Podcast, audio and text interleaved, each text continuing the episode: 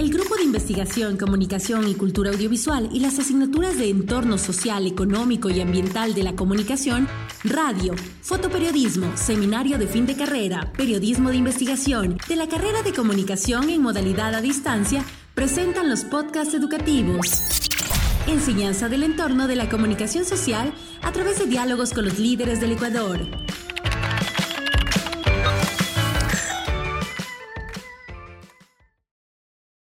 Bienvenidos al podcast Enseñanzas del entorno de la comunicación social a través de diálogos con los líderes del Ecuador. Les saluda Christopher Escudero y estoy cursando el segundo semestre de la carrera de comunicación social en la UTPL.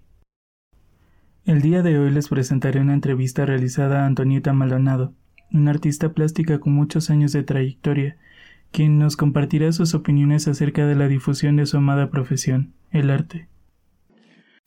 Podcast educativos. Enseñanza del entorno de la comunicación social a través de diálogos con los líderes del Ecuador. Una buena práctica de innovación docente auspiciada por el Vicerrectorado Académico a través de la Dirección de Innovación, Formación y Evaluación Docente, con el apoyo del Grupo de Investigación, Comunicación y Cultura Audiovisual del Departamento Ciencias de la Comunicación de la Universidad Técnica Particular de Loja.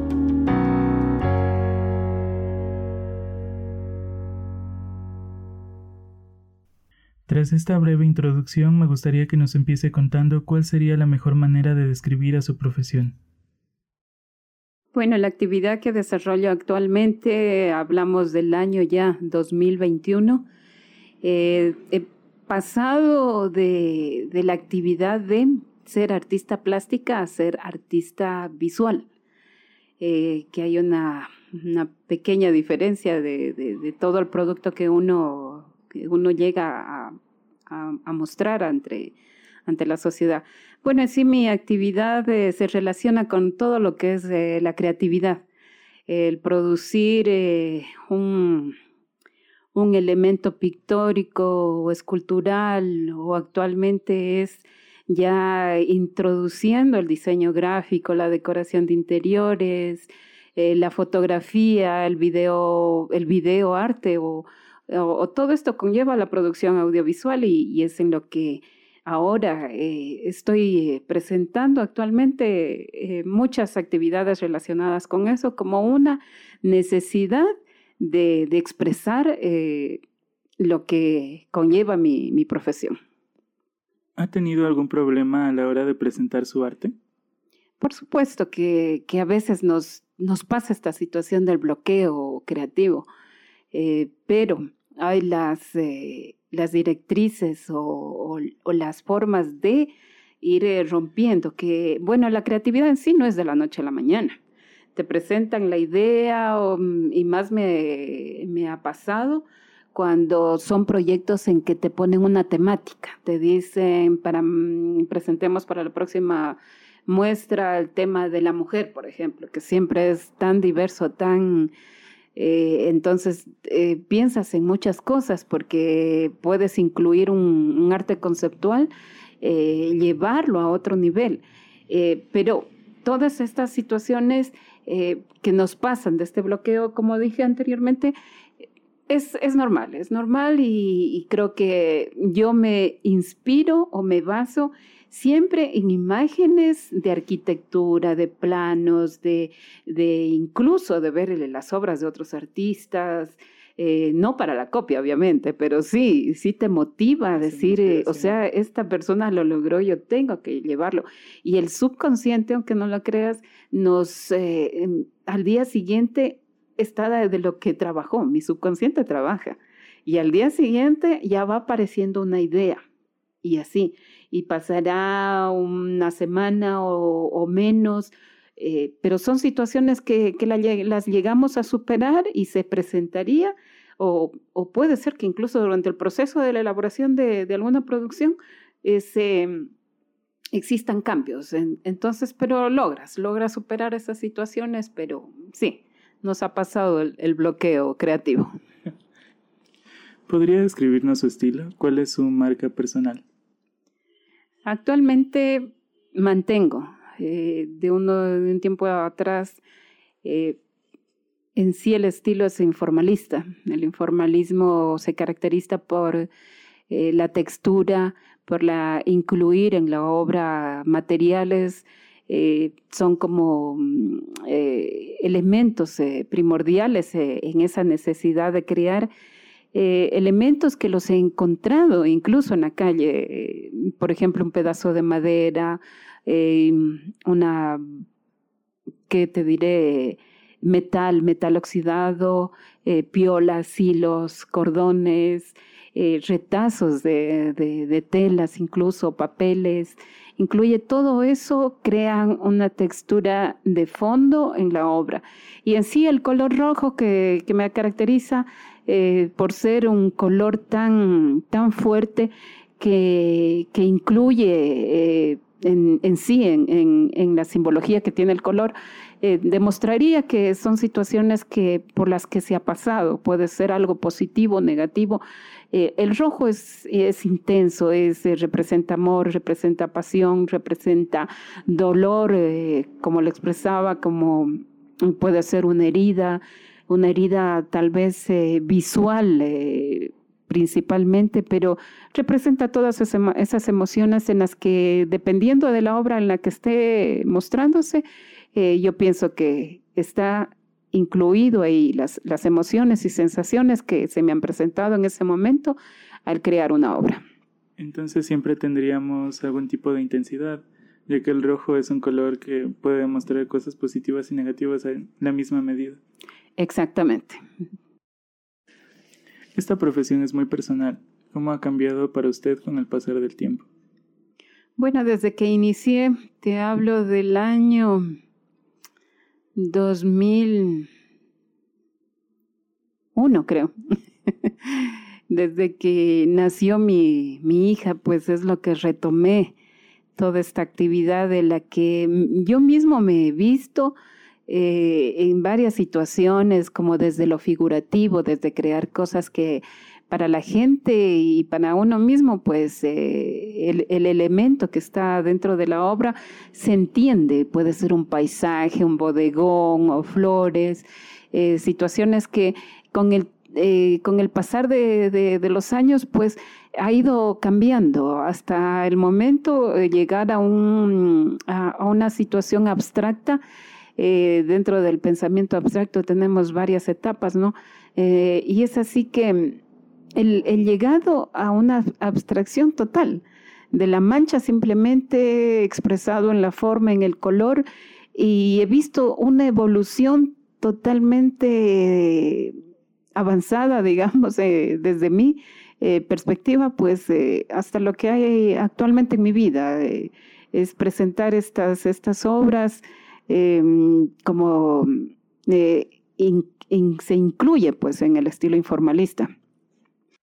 Y, ver, y ver una, realmente una satisfacción personal, porque me siento conforme eh, con, con, lo que estoy proyectándome y quién sabe de aquí a unos años, pues eh, son etapas, son etapas en las que vamos cambiando, la vida nos va cambiando, eh, o son las necesidades de, de, presentar eh, nuevas, nuevas situaciones, nuevas cosas, una nueva producción.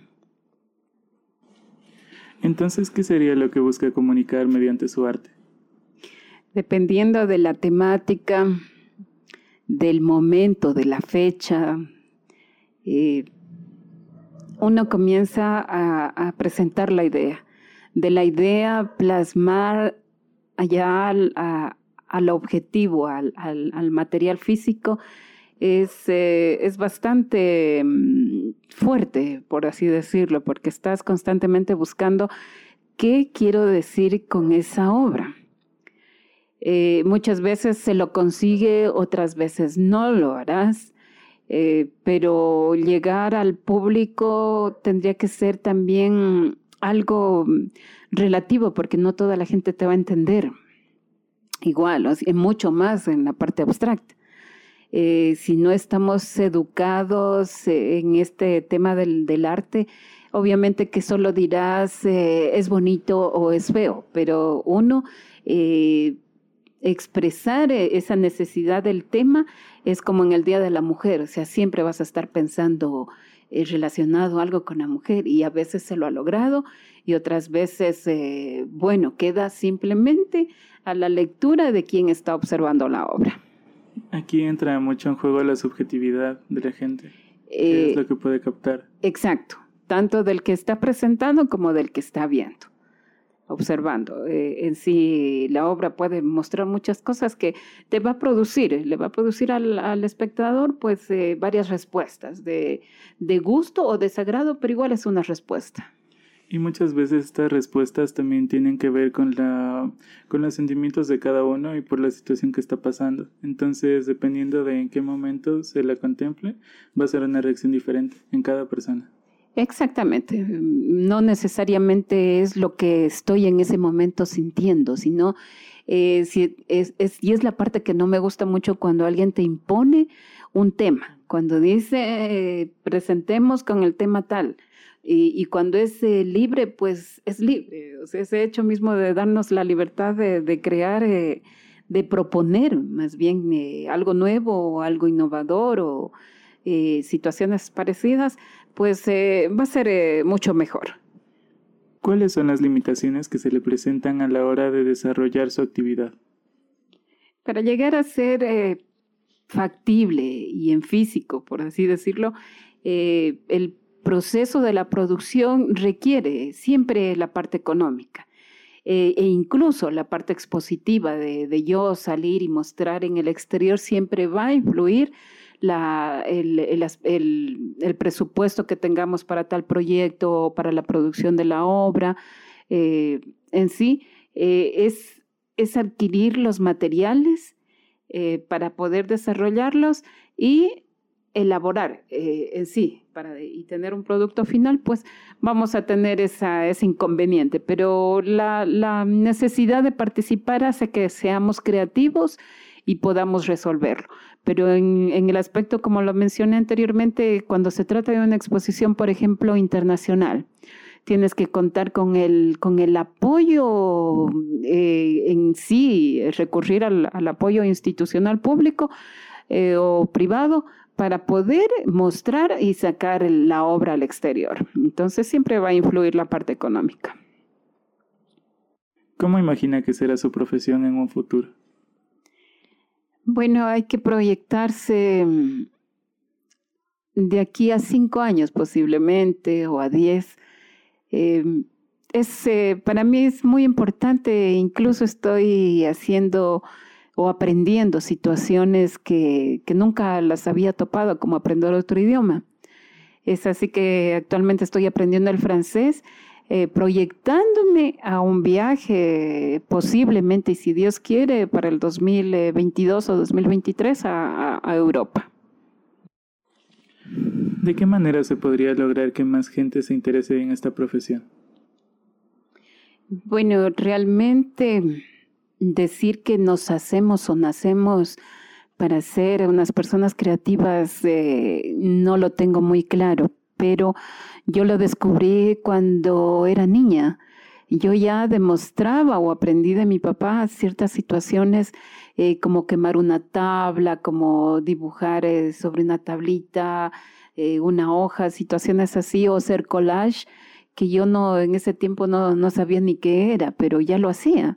Entonces, decir que eso aparece de la noche a la mañana tampoco, pero sí inculcar en la, en la malla curricular de las escuelas primarias, eh, siempre, siempre tiene que haber esta, esta parte del dibujo, mm, del dibujo libre, no del dibujo que te dicen no te salgas de, de la línea, porque ahí estás coartando, pienso yo, eh, esa, esa espontaneidad eh, para ser creativos.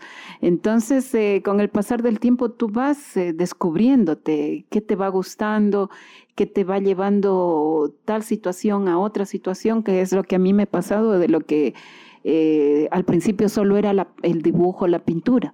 Luego sentía esa necesidad de hacer escultura, de hacer fotografía, de hacer cortometrajes, eh, y ahora estoy, mira, en, el diseño gráfico. O sea, es una necesidad, creo, y con etapas y la edad eh, y también el medio que te rodea, toda esta situación te va fomentando a, ser eh, artista, pero sí es importante el apoyo que tienes desde la infancia. Desde niños nos enseñan a tener una especie de pensamiento común, por ejemplo, representar ciertas figuras de una manera única. ¿Cuál sería la recomendación que le podría dar a los padres para que sus hijos desarrollen este ámbito correctamente? Bueno, antes que a los mismos padres, eh, también entra la parte de la, de la educación que recibes desde la escuela. Eh, el hecho de, de, de, que un profesor abarque, por decirte, varias materias o que no esté preparado para tal actividad o tal materia, nos conlleva estas situaciones, esta problemática. Es ahí que es necesaria la intervención de, los artistas plásticos dentro de, la, de, esta educación eh, primaria, porque tú ya sabes que tienes que dar esa libertad para poder conllevar eh, a un trabajo más espontáneo, más, eh, más real. más libre. los niños son para gabaratear, eh, es tan, tan, tan, ¿qué te diré? Tan importante el hecho de pasar por ese proceso de, formación, eh, que incluso eh, muchos papás, el hecho de que el profesor le diga a un niño, sí, que haga la tarea de, de, dibujar tal cosa o